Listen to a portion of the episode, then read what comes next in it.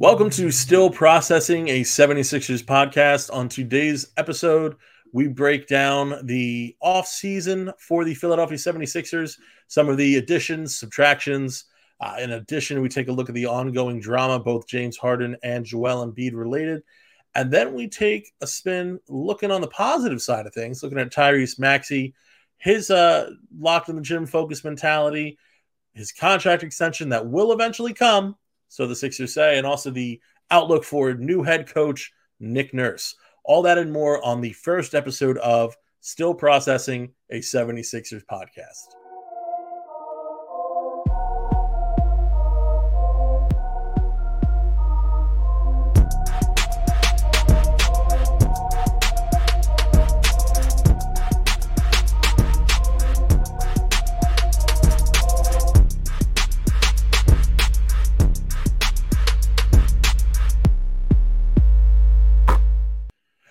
Welcome again to Still Processing, a 76ers podcast, the newest, the latest, the greatest edition uh, in, in, Sixers podcasting, the latest for PSN, Philly Sports Network's podcast tree. Uh, really a, a, a hello and a welcome back of sorts. Uh, as you may recall, us, both myself, Zach Ciavolella, and my main guy, Justin Crosby, here. And we will be bringing you the latest, the juiciest news, and some behind the scenes for the Philadelphia 76ers for this season and going forward. So, Justin, for the first episode of Still Processing, I just got to say, how you doing, man? Good to be back. Absolutely. The, Ain't that the, the band truth? is back together. Absolutely. Yeah, up for a fresh ride, but uh, a little bit of the same, a little bit something different, and we are very, very much looking forward to it. Uh, you know, as as many people are getting a little bit, uh, I would say, kind of stir crazy uh, as we continue to ride around this uh, this this processing ride. Just a, a reminder to everybody: hey, we're all still processing, all right, and that's now and that's going forward. That's just Philadelphia basketball, and that's just what the truth is, you know. So. Uh, we'll be going bringing in some of the Sixers news. Like I said, myself, Justin, our producer Uriah Young, our the producer Andy Quach. Okay, and we're going to be bringing you a lot of this great Sixers news and some of the not so great stuff. And so when we talk about the not so great stuff, of course, we talk about this offseason for the Sixers. You know, let's let's let's try and focus on the positive as best we can. You know, uh, it's the only way we're going to process through this. But let's look at some of the additions. You know, they brought in Patrick Beverley, veteran guard. They brought in Mo Bamba, who I would say, in addition to Paul Reed, uh, is I would call the best backup center. I would even put him potentially above Andre Drummond in terms of backups that Joel Embiid has had. So, Justin, what are your initial thoughts of those two additions, Pat Bev and Mo Bamba? Um, honestly, um, I like the Pat Bev move, although I feel like it's two years too late. Um, I feel like you know he was bought in here. Uh, definitely needed a defensive minded guard um, as well. But you would think that you know with James Harden situation, maybe they were trying to appease James, and you know they want him to stay. But um, I think overall, I mean, it might be you know a couple years too late, but I do think Pat Bev still has enough in the tank to contribute. Um, I don't say on a nightly basis, but you know, contribute to the team as much as he can. Defensively, I think is where they're going to really need him. And I just think that the best thing about his signing is the havoc he's going to cause and how much he's going to feed into the crowd stuff. And I just can't wait for him to like get like a crazy steal or like get a crazy flop offensive foul on the other team and like him like waving to the crowd like he was in Minnesota when they won that uh that play-in game. So I'm excited about that. Um Mo Bamba, you know what? I'm a little bit on the iffy side. Um, Mo Bamba has a lot of potential, like a lot of potential offensively and defensively, but um, just didn't work in Orlando for whatever reason. Maybe because Orlando has 17 centers and power forwards, and it just didn't necessarily fit. Um, he has some versatility though, which I do like. Um, which uh, you know we've seen him come off of down screens and shoot threes and stuff against the Sixers. So he has some versatility, different um, you know, a different type of style, but um, I'm just a little bit on the curious side on that one. Um, he is a backup, so I, you know he's coming in understanding his role, but um, I'm a little bit iffy on the Mo Bamba. What about you? Yeah, you know, looking at Bamba first, it like you said, it didn't really work out in Orlando. Uh, didn't really work out in LA, even. Uh, you know, an injury was certainly a part of that. Uh, I do wonder what Mo Bamba is going to look like uh, in, in, this, you know, new Nick Nurse Philly system. You know, does does having a, a coach such as Nick Nurse change some things about Bamba, how he's used? Uh, you know, bring out some of the uh, real kind of diamonds in the you know the roughage that is Mo Bamba and, and kind of maximize his potential almost. You know, uh, we talked about his kind of two way ability. Uh, his, his, ability in, in uh, pick game is is definitely clear. You know, he's not only going to be uh, a real big target in the roll game, but also he can pop and he can hit that three too. You know, you can even um, I, not that they would place him in the corner too too much. I don't think unless they're pairing him with Paul Reed, which again is a possibility, but uh, you know, he he can kind of wear a couple different hats for you, and I, I, I got some real value for that for for a bench guy. So Mo Bamba's at the veteran minimum. I mean, just I say it's a quality move just because what do you got to lose? You know, you still have Paul Reed uh, who can who can back him up if the Mo Bamba experiment doesn't go well, and he has a chance to thrive playing alongside Bamba too, or playing around, alongside Reed, I should say. And I, I do I understand that, especially at the vet minimum signing. It's just something about um I don't know. You've you've heard things about well, I've heard things or, or read things. Yeah. I won't say heard things, but I'm not. I already know where you're going with it. Yeah, no, you're right. Things about his, you know, just his attitude and his work ethic and yeah. stuff like that. Um, so just wondering what that would be like. But maybe you're right. Nurse and his apparent crazy mind and antics. Maybe yeah. he'll bring out the best of him. And you know Joel. Joel will probably bring out the best of him by cooking him in practice every day. So he'll have to come with his A game.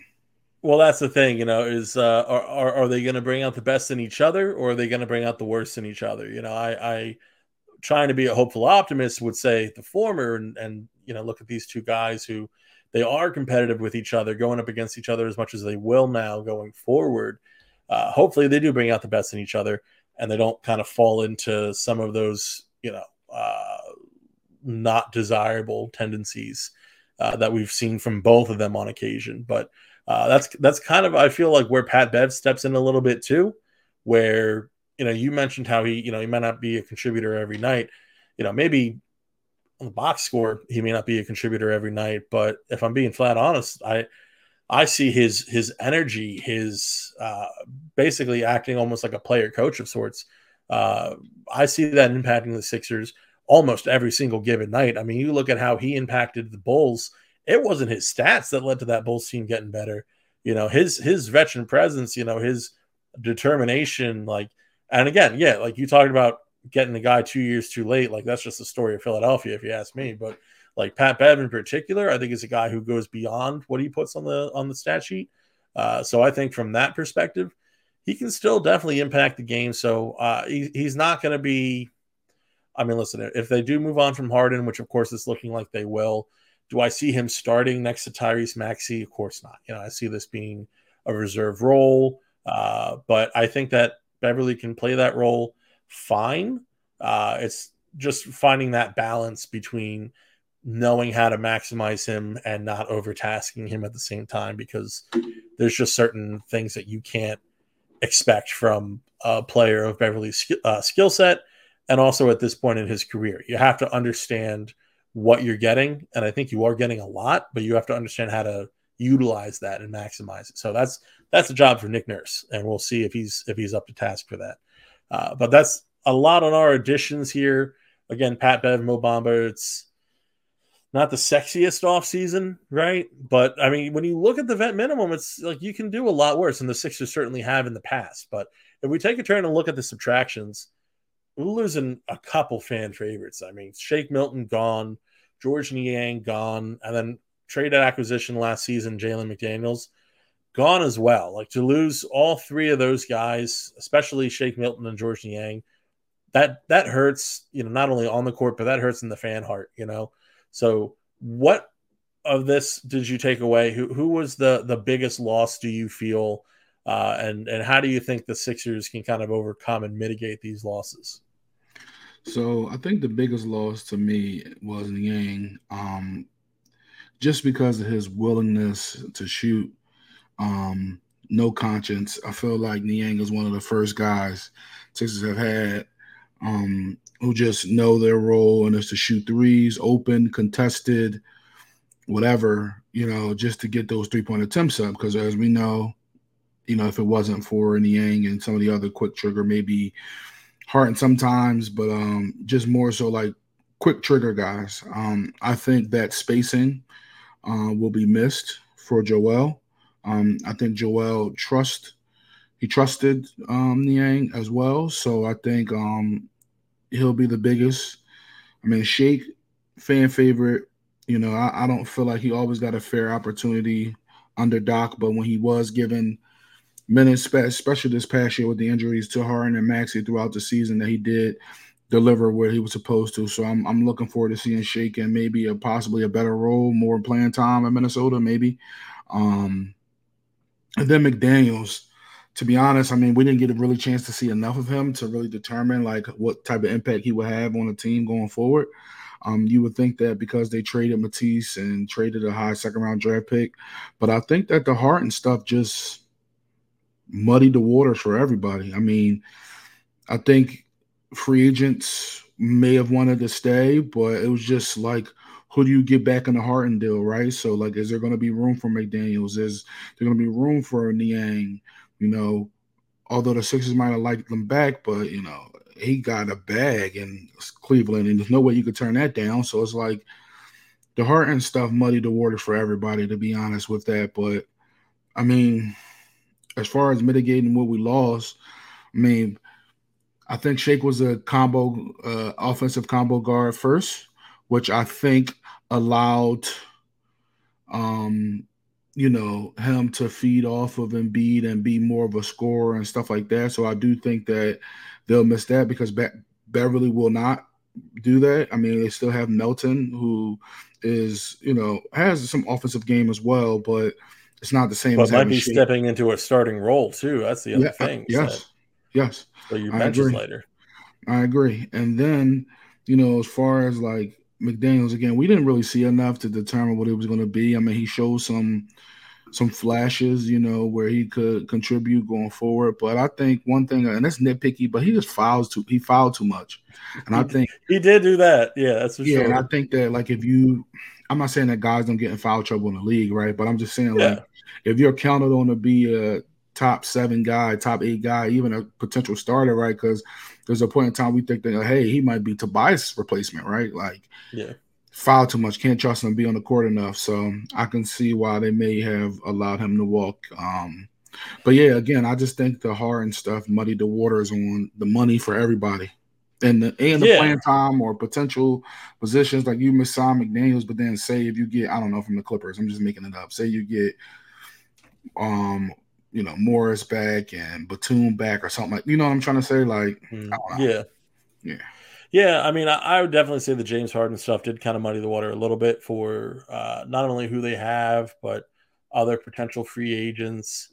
Uh, you know, alongside of that, you know, what I would say is that it kind of changed the whole future dynamic for the Sixers. You know, if he, if Harden doesn't opt into his player option, you know, I, I, I do think that there is a, a world, you know, an alternate universe in which the Sixers do bring back some of these guys and and invest a little bit in free agency because you're talking about essentially 35 million. When I say off the books, that's not open cap that you can use, but uh, obviously that it would give you uh, different implications as far as what exceptions you can use, you know, which bird years you can implement for for certain players, you know, uh, being able to retain. I think George Niang's contract, you know, although great for him, very happy for him that he got that. It probably would have been a little irresponsible to bring him back at that number. You know, Cleveland got a great player, obviously. They certainly compensated him for it. So I think it probably not in Philadelphia's best interest to match that. And, but when you look at Shake, yeah. And I don't want to, I never want to say overpay, but I think they really like you can tell they really, really, sure. really needed spacing and shooting with the lineup yes. that they do with Mobley and and Allen and stuff like that. And I think they and they won the bidding war. You know, yeah. that's that's yeah. what you can say that they won the bidding war for yep. him. And that's you know, congrats to Cleveland, congrats to George. Uh, wish him the best of luck. It it's something that was too, clearly too rich for Philadelphia's blood, uh, and I think that might be kind of a mutually beneficial uh, decision, even though you know it, it is uh, tough for the fan base to lose someone and and the team too. Uh, you know, Niang was was well liked and respected in that locker room. Uh, I'll be honest with you, I'm going to kind of miss talking to him after the game because uh, he was one of the coolest, most down to earth guys in that media room post game. but you know, life goes on. You know, when you talk about guys like Shake Milton and, and Jalen McDaniels, you're talking about guys on kind of smaller deals where it's a little more it, seems as though it would be more realistic for the Sixers to have retained those guys. Uh, Shake Milton, obviously, you're losing that offensive uh, weapon, like you mentioned. It just kind of felt like Shake's time to go, you know. And and I I wish I wasn't saying that, but a lot of that is is just the inconsistency that he saw, uh, and the lack of aid from the coaching department that he saw in his time here. Just for his own sake, for his own growth, I think another opportunity is is wise for him. And then Jalen McDaniels, I mean, you talked about him fouling too much. Just one thing I want to bring up with that, uh, and and not that Jalen McDaniels, you know, it would have been title or bust with Jalen McDaniels, but all this just to say, like, you have a young player who's taking on a little bit more of a role, uh, and if he fouls too much, you know, maybe you should give him some minutes in the regular season where he can kind of iron that out and and get a little bit better on that end. You know, like that's just a thought. So in Toronto, I'm sure he's going to have a bit more of an opportunity to do that. And if he has the right coaching too, maybe eventually overcomes that fouling issue. We'll see. Maybe it's something he never overcomes, but you, you kind of can't decide that without giving him the opportunity. Not that's what you were saying, of course, but that's kind of how it felt in Philadelphia, where he was kind of damned before even given the opportunity. So, uh, good luck to all three of those players. You know, uh, definitely going to be to be sorely missed, especially talking about Shake, talking about George. Uh, but when we look at the roster as a whole, would you even be able to say, or, or, or what end do you fall on? Is this team, as it stands right now compared to last year, is it better or worse than it was this time last year? I feel it's worse. Um, and I feel it's worse because I feel like you have to have some optimism with a new coach and stuff like that, right? But I just think the roster is in flux, right? Moves could have been made. There are, of course, other guys out there, whatever, but who still haven't signed yet and who could be waiting. It's like a lot of dominoes to drop, right? The Dame stuff, the Harden stuff, whatever else comes about.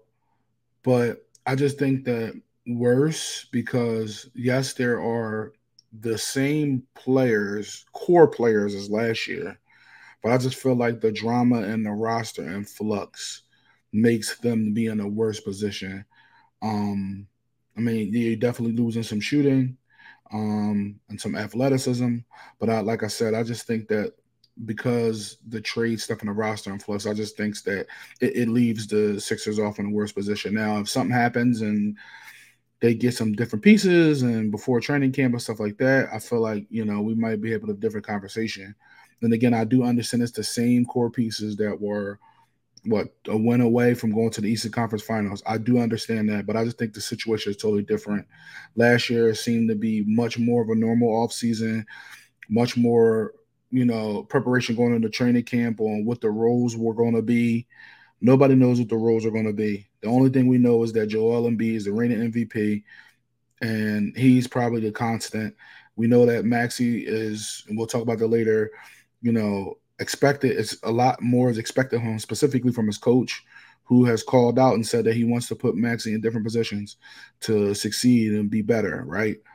And then after that, what do we know? All right, if Tobias is on the team, which it seems like he is, all right, we know what we'll get from him. But after that, like everything's in flux. So, you know, yeah. I'm, I'm I, I say worse. Yeah, I mean, I feel like it's kind of it's it's an easy question to answer, but that doesn't make it a pointless question if that makes sense. Uh, I think it's it's very easy to say that they are worse this time than they were last year. Uh, but you really have to get into the why behind that, you know, the reason why that is. And, and like you pointed out, it's the James Harden situation. And this is why, you know, some may be pulled to say this is why Daryl Morey needs to solve this this problem ASAP. I don't necessarily agree with that. I think more so the the stance should be this is why Daryl Morey needs to get the James Harden move right. You know, where it, even if it doesn't happen within the next day, the next week, shoot, even the next month, you know, if it's the difference of getting an extra first round pick or getting an extra contributor during the season, you know, we can talk about you know, star hunting all we want and, and trying to bring in another superstar level player. Like, but if we're if we're talking a little more realistically, you know, if playing hardball like this does lead to an increase in assets of you know what you're getting in return for James Harden, then yeah, that'll be worthwhile, and and that will potentially change the outlook on the situation. I mean, if you're theoretically getting, let's say, two players, you know, and and if you're getting two players for Harden, you're talking about like Norm Powell and uh, Marcus Morris, if the money's right. Uh, if you're talking about just that versus a package where you're getting, you know, I know Terance Mann hasn't been the the end all be all of the deal, but let's say he's included in a first round pick plus Powell and uh, and Morris, and you send back PJ Tucker to to play with James Harden again, like that already is is a better deal than the first one of of just Powell and Morris, you know. So it's uh, it, it all depends on what the situation ends up unfolding as, which if there's one thing that this situation is, it's absolutely unpredictable. Uh, we'll get into more of that just a little bit, but that is absolutely the word for it.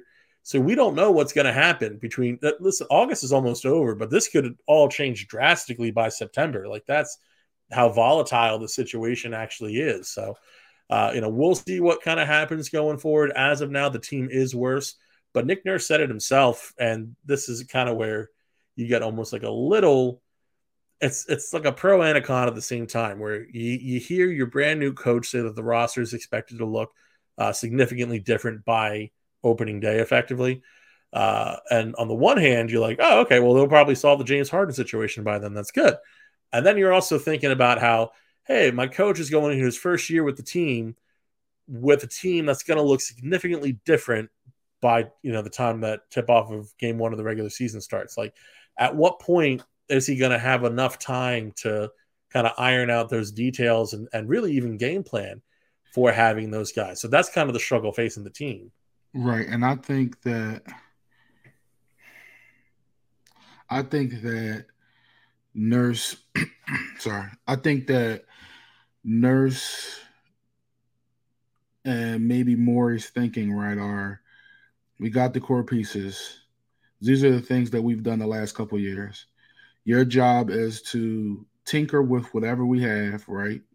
And you know, whatever, try stuff throughout the year and use whatever roster we have and go from there. And I think that they feel like, and when I say they, I mean Morey, Brand, Joel, you could say the owners, whatever, they feel that to get them over the hump is they need more creativity and maybe that's what they're focused on, right? Because I mean, he's going to do new and different things regardless who's on a roster or not, right? So if it's James Harden in the role, cool. If it's somebody else in the role, cool too. They're still going to do whatever he wants them to do as far as these new things. So I think ultimately, I just feel like Nurse is like, listen, just get me a team, a competitive team by the time we get to the playoffs, right? Like or trade deadline. And I have the MVP. I'm the one who's probably guarded him the best in the league with all these gimmicky, not gimmicky, but different strategies. Let's make sure that throughout the season we work on getting Tyrese Maxey more involved or better chances and getting better. So when the playoff time comes, you know, I can do these little mad scientist stuff and we could, you know, get past the hump. So I don't think it's necessarily like new yeah. coach roster and flux thing. I just think that at this point, Nurse knew what he was walking into. And honestly, yeah. During his press conference when he was like, "We would like James back," I feel like he was lying through his teeth. I feel like he like just go right. Yeah. They expected him to leave anyway, so I mean, you got the feeling it was it was part of the interview was was talking about uh, the lack of Harden's future in Philadelphia. So mm-hmm. uh, I, I think if anything, it, it is something that. Uh, well, I'll put it to you this way: no matter what way it is resolved, uh, few people are looking forward to the situation being resolved more than Nick Nurse. Uh, but as far as what the game plan is going forward, you know, I, I do think that there's a lot of merit in what you're saying as far as uh, you know Nurse effectively making the game plan around Harden around or uh, around Embiid rather around Tyrese Maxey. Uh, and I think a lot of that was shown because the the organization, and whether this is truly how they feel or if they're trying to spin positively the PR of his still pending extension, whatever the case may be. But it seems like they're really leaning into the Tyrese Maxey is our other star angle. So, uh, you know, if they do find a way to maximize Maxey, obviously that is fantastic. I think Tobias Harris is going to play a large role with the team this season. Personally, I don't even expect him to be dealt at the trade deadline uh, with how this whole season has gone. But if they can kind of figure out the generic plan and then really just kind of plug in guys uh, as as they go from there on out, uh, it is kind of the benefit of having an X's and O's coach like Nick Nurse as opposed to a legacy coach like Doc Rivers. You know, where you can kind of do you can kind of do that kind of stuff, you know. Uh, but really, it, it's not to matter unless you kind of figure things out with the big fella. That's where it starts with Philadelphia. That's going to be Nick Nurse's priority. That is the Sixers' priority. Like among everything else, James Harden drama, building the new stadium, you know, and, I, and I'm not talking about just Josh Harris. Josh Harris's priority is the stadium. But if you're talking about the other guys, you know, Joel Embiid and, and making sure that he's – maximized and satisfied, you know, that is a priority for the 76ers. Uh, and that's kind of what makes you can understand to a degree kind of some of the social media mind games that you know he's played a little bit. You know he's Troel and Embiid you know we know this like this is not new. Uh like Maxey said on his podcast about the Harden situation like this isn't our first rodeo as far as Joel Embiid's uh, social media trolling either. But uh, amidst like all the the social media games, all the trade rumors, everything like that, uh, you know, it's just it's up to Nick Nurse, it's up to Daryl Morey, uh, and I would even say to a degree Tyrese Maxey, just to kind of like keep Embiid satisfied, and that doesn't just mean like this this isn't like catering to his every need. This is like putting together a respectable team where you Embiid can demand a trade at any moment. Any player can demand a trade at any moment. But if you don't give him a reason to, then it really speaks a lot more volumes about that player than it does the organization. And that's what the Sixers can't afford. They can't afford to give Joel a reason to ask out. And knowing – to a very small degree, you know, how he just over the past 10 years that he's been in Philadelphia, uh, how he tends to think, how he views himself in relation to other players over history. I think it would take still even more for Embiid to seriously entertain the thought of leaving. Uh, but it is something that you kind of have to be on like, you know, orange alert for if you were the Philadelphia 76ers. So just real quick, I only want to kind of super touch on this real fast before we get into the the James Harden situation. But uh, the social media games for Embiid. Uh, tired of them or no? Honestly, I don't really care, and I don't really care because, and I know that's not a, the best take, but I just don't care because this is who he is, right? He's always been that guy to do the different things on social media, and he calmed down a little bit, but that's just in his nature. That's his personality. And listen, it is what it is. Like he's human like the rest of us, right? So he knows what's going to rile people up, just like he knows like what will rile him up. Like I'm sure this situation with Harden, like he's probably annoyed with, right? Stuff with Ben probably annoyed him. Like so, it's just like I'm playing for this franchise over and over again. Some stuff is happening, right? Like the owner is talking about me, right? Like like what is happening on on Twitter? So it's like I just feel like that is who he is and how he copes or deal with whatever is going on. And if it's him trolling the fans, then I mean it is what it is, right? I mean, I would rather him troll the fans in the city instead of flat out going to Ramona Shelburne and telling her that he wants a trade. Like seriously, like whatever way he has to get his steam off, cool. Yeah, I mean that's a good point that I never really considered. Like if that's the alternative, uh, I I don't know that it's exactly one of those or the other, but uh, you know if that is him kind of blowing steam, kind of venting, uh, I uh, yeah I, I, think that most people in Philadelphia would, you know, and, and maybe they wouldn't say this openly, you know, because they would try and the the go to reaction is so emotional in Philadelphia, and it's uh, it's the best and the worst thing about you know fandom in Philly. Uh, so you'd probably get a lot of negative reaction, even if it was just him venting, blowing off steam. But uh, all the same, yeah, is it better than him going to Ramona? Is it is it better than him uh, just actively saying that he wants to be traded? And this is more so like how you add more time for the Sixers to rectify the situation. Like if that's the case, then yeah, that's that's a positive spin there. Uh, really, what it comes down to me is like I I honestly just I there are days I just get so sick of Twitter, man. like it's it's it is like there I have I've seen amazing things and been a part of amazing experiences on Twitter. And then there's certain things that just and everyone's experienced both sides of this, I feel like, where it's just mind numbing and exhausting. And you, you just it's not a it's hear me, it's not a shut up and dribble kind of thing because like Joel, yes, is a basketball player. Before that, he's a person. So if he's frustrated, like absolutely express that frustration. That is that is absolutely you know every human's right to express that kind of frustration.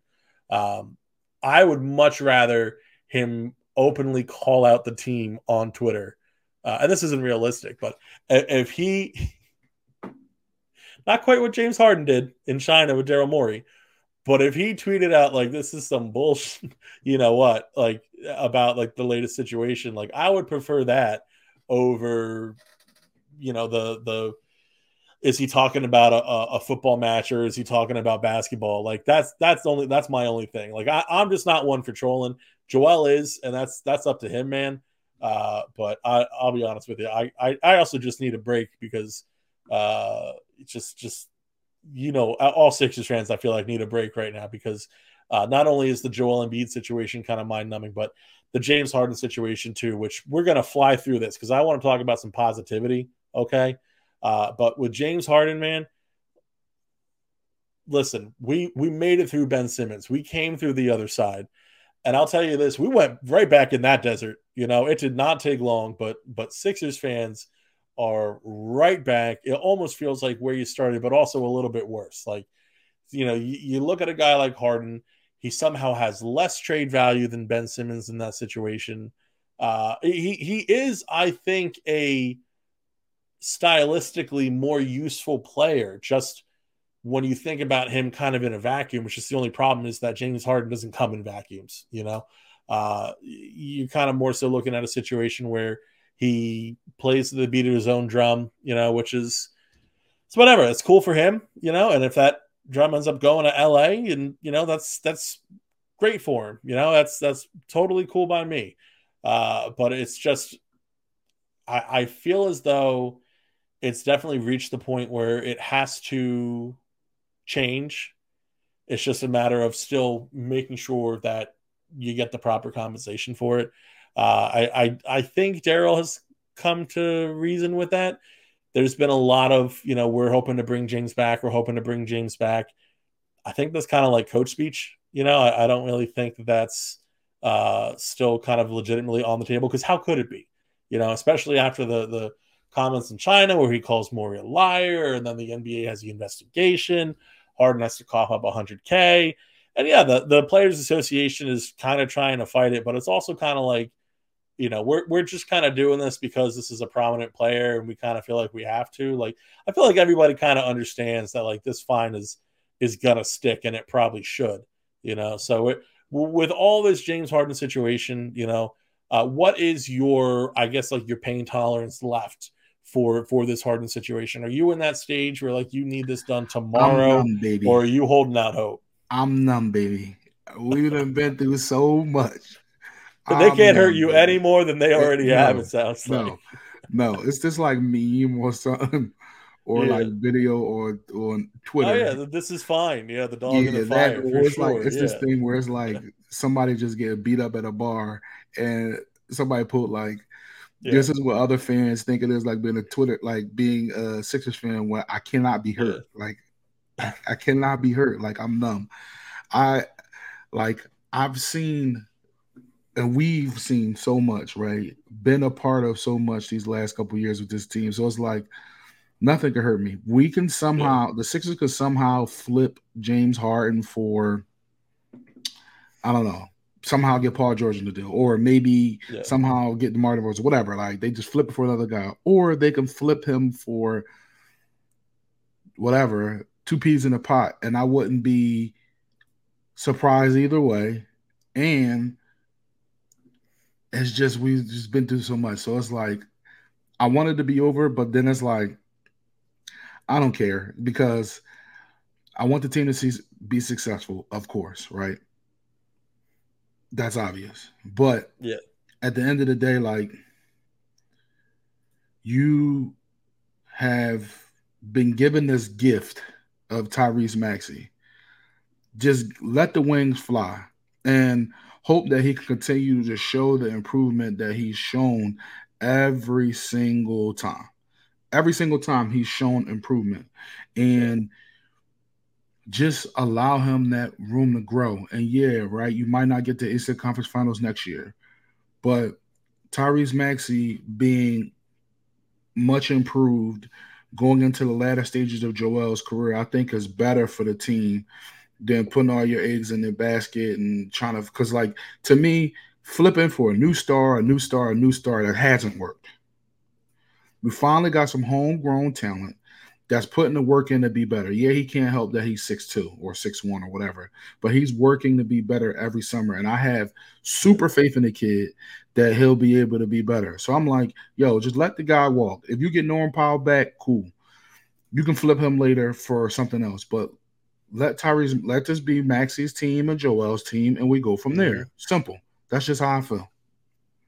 So that's why yeah, I have the I mean, tolerance because I'm like, Maxey is going to be the key here anyway.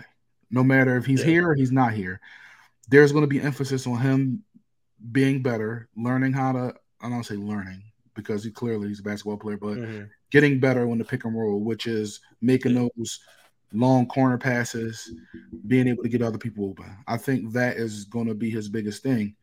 And just playing with more pace, like be a little more herky jerky. You so fast, stop and let somebody running back at you like Trae Young does, mm-hmm. and get an easy bucket, like stuff like that. I think when he gets more savvy to his game, it's over. I really do. Yeah, I mean, you got to think about the fact that he's still so young. You know, like he is going to develop. You know, it, and I get the numbness uh, I, I I would say just my you know I, I am definitely over it but I, I don't know that i'm quite numb you know? Like you, you're talking about the memes earlier like you know if i'm anything you know i'm I, i'm the simpsons meme you know? Like he's already dead like just enough. Like you gotta stop. Like I, i'm just dude I, I can't take you know much more of it but uh it, it's the thing is that there's always more of it you know? Like that's that's the thing is you know we we've lived through the process. You know, there's been there's been worse times than the process in, in, in Sixers fandom history. You know, uh, and then even looking at greater Philadelphia fandom, you know, the Phillies are, uh, I believe they're still the the most losing organization, uh, the most losses, you know, in, in in history. Maybe not percentage, but most losses in baseball history. Like there's and, and the Eagles have gone through their doldrums. Obviously, the Flyers right now, like uh, there's there's been a lot of losing in Philadelphia. So we're we're used to it, you know, but at a certain point, like it's not just it's not just losing a situation. Like this isn't like the Sixers aren't good, which to a degree feels like you almost like kind of can't help. This is, hey, the guy who was brought in to save us is now actively trying to destroy the team a little bit. Uh, and so that's where it kind of gets. Uh, can, can, I jump in? Can I jump in on yeah, that? Yeah, go for it, man. I, am sick of talking about it anyway. Yeah, I'll just say the guy that we actively like that we wanted is to save us, actively trying to destroy the team. I just feel like I agree, and we did hope that Hart won't be the one. This is the guy. We got that. We got our guy. We did it, Joe. Like that's his, that's what it was mm-hmm. like. But yeah, yeah. I come back and I look at him and say, what has he done his last couple stops? When things are not going specifically the way he wants to, this is how he acts. So it's no different. So we shouldn't be surprised at all. Like no fans, uh Morey, Joe, like nobody should be surprised. I'm a firm believer, and my mom told me this a long time ago. When somebody shows you who they are, believe them. And he's done it mm. multiple times. So, like, I'm not necessarily, I'm just not necessarily surprised. And yeah, you know, at the end of the day, like, you know, hopefully we can be we can be over. Hopefully this gets resolved and we can just have a pod about what we got back, or that's it. But we'll probably be having a pod about how he came to training camp looking like me. So I don't know. Maybe that's yeah. I mean, listen, I'm ready for Big Mama's House three. I don't know about you, but you yeah. know, like we're we're we're gonna get back to that. You know, at some point, maybe we'll see. Uh, you know, but like you're, you know, you, you were right. You know, you were talking about kind of being numb, and part of the reasons the the positivity of Tyrese Maxey's, you know, uh, supposed continued development, which uh, there's no, there's no reason to doubt that he's uh, going to continue to develop. There's no reason to doubt that he's not a part of the future of this team. Uh, you know, when we talk about the contract extension, which we, we mentioned earlier, how he has not been extended yet, it seems very obvious why. And while it may not be the most secure of answers for for Maxey and his camp, it's because it messes with the the cap situation next year. So, uh, you know, come next year do I think the Sixers are going to give Tyrese Maxey a max contract? Yeah, I absolutely do. You know, and, and to have that uh, that that rookie scale max extension, uh, I I do think is uh, just you know a reminder is it's a bit more of a um, it's not always a steal of a deal, but it's it's a lot more palatable than like the superstar max, obviously. Uh, so to to bring him in on that, you know, to to be able to do that after signing some free agencies with some of the projected cap space the Sixers are, are going to have in 2024, assuming that the roster doesn't look much different otherwise than it does now. Uh, you know, that's that's something that I do think is is kind of bright for the future, where you talk about being able, like, if Joel Embiid is happy and satisfied in Philadelphia, if Tyrese Maxey's seen that growth, uh, you know, if they are able to add a free agent in 2024, and we're not here to talk about 2024, but because they insist on bringing it up, we will mention it. Uh, the other thing that really is just all that's left to be seen is, you know, what does Nick Nurse do with this team this season to to show what he's got going forward? And I'll be flat honest with you, I got to from everything that I've heard from all the Sixers players who have spoken openly about Nick Nurse so far. I got a pretty good feeling about it. I mean, listening to Tyrese Maxey, listening to Jaden Springer, I don't know what's what's your quick outlook and and prediction as we wrap up. You know, what what are your thoughts on on what Nurse is going to be able to do this year? I just think that I'm I'm curious to see just the different things that he brings, right? Like we saw, we didn't really see a lot of creativity, right? It's like you talk about creativity in basketball and coaching. It's like you can point to lineups, you can point to strategies, you could, you know, all that stuff. I just think we'll see a little more different strategies. I think we'll see, um, like I was talking to one of my friends and I was saying like, don't be surprised if we see a lineup at the end of the third quarter, the last like minute and a half or two minutes, you give Joel a break. I don't know. I'm just making it up. Give Joel a break, and then yeah. you see Melton, Beverley, um, Paul Reed. You see Bamba, and then you see like I don't know another wing. I don't know House or even get Maxey, and then he just says yeah. full court press like trap and then just you just have this super fast lineup that's just trying to trap and create havoc and get to like these are the things that we would never see, like you yeah. said, with a like a legacy coach like Doc, because I mean he won a championship and he's had a lot of regular season wins and a lot of playoff wins too. And those things have worked in the past, so why wouldn't they work now? So, but I'm just curious to see like nurses lineups and some of his creativity and how he's going to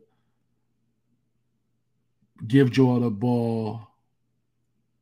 I mean, I know Joel probably still get it on the on the uh, elbow, but just more creativity on Joel. Like if you yeah. don't have the quote unquote playmaker from Harden, like what that'll be. So I'm I'm curious to see. Yeah, I mean the elbow's still going to be a factor, but you know, give me, uh, you know, give me more pick and pop, give me more outside shots all all together. You know, that's something I think is uh, if you extend Joel's range, which he's more than capable of doing, you're going to just extend his career. You're going to make him, I think, you know, even though it's a, a, technically a less efficient shot, I think you will make him more overall effective as a player. Uh, and then obviously, Nurse has talked about wanting to kind of improve him as a facilitator, as a passer too. Uh, I think that's going to be the major focal point for for Nick Nurse in this offense is kind of making him that Marc Gasol plus, you know, like Gasol was for the Raptors. So we'll see how that goes. You know, you're doing that with a reigning MVP. It's probably going to be a little bit of trouble, you know, just at first adjusting to a slight change in role. Uh, but it's not as if you're making him go from like the the number one guy to the number two. So that should help kind of ease that transition a little bit. Uh, and I love your your press idea. One only thing is we got to take out Maxey. We got to put in Jaden Springer because I do think that he's going to have a role yes. on this team going forward. Yes. And that lineup defensively does sound nasty. So yes. uh, I do feel pretty good about Nurse going forward. It's going to be a lot of wait and see. Uh, but that's just kind of the state of the Sixers right now. It's a lot of wait and see. Uh, it's a lot of just kind of bearing our souls to each other as we go through these off-season struggles. This is the worst, uh, flat out. Like there's no other way to put it. This has been the worst off-season for the Sixers in a long, long time. So, uh, you know, this has been therapeutic. You know, this is what you got to have to do sometimes. You got to lean on each other, Sixers fans, during this time. You know, because at the end of the day, you just got to remember that myself, Justin, all of you out there, we're just still processing. All right. We're going to catch you guys next time. Peace.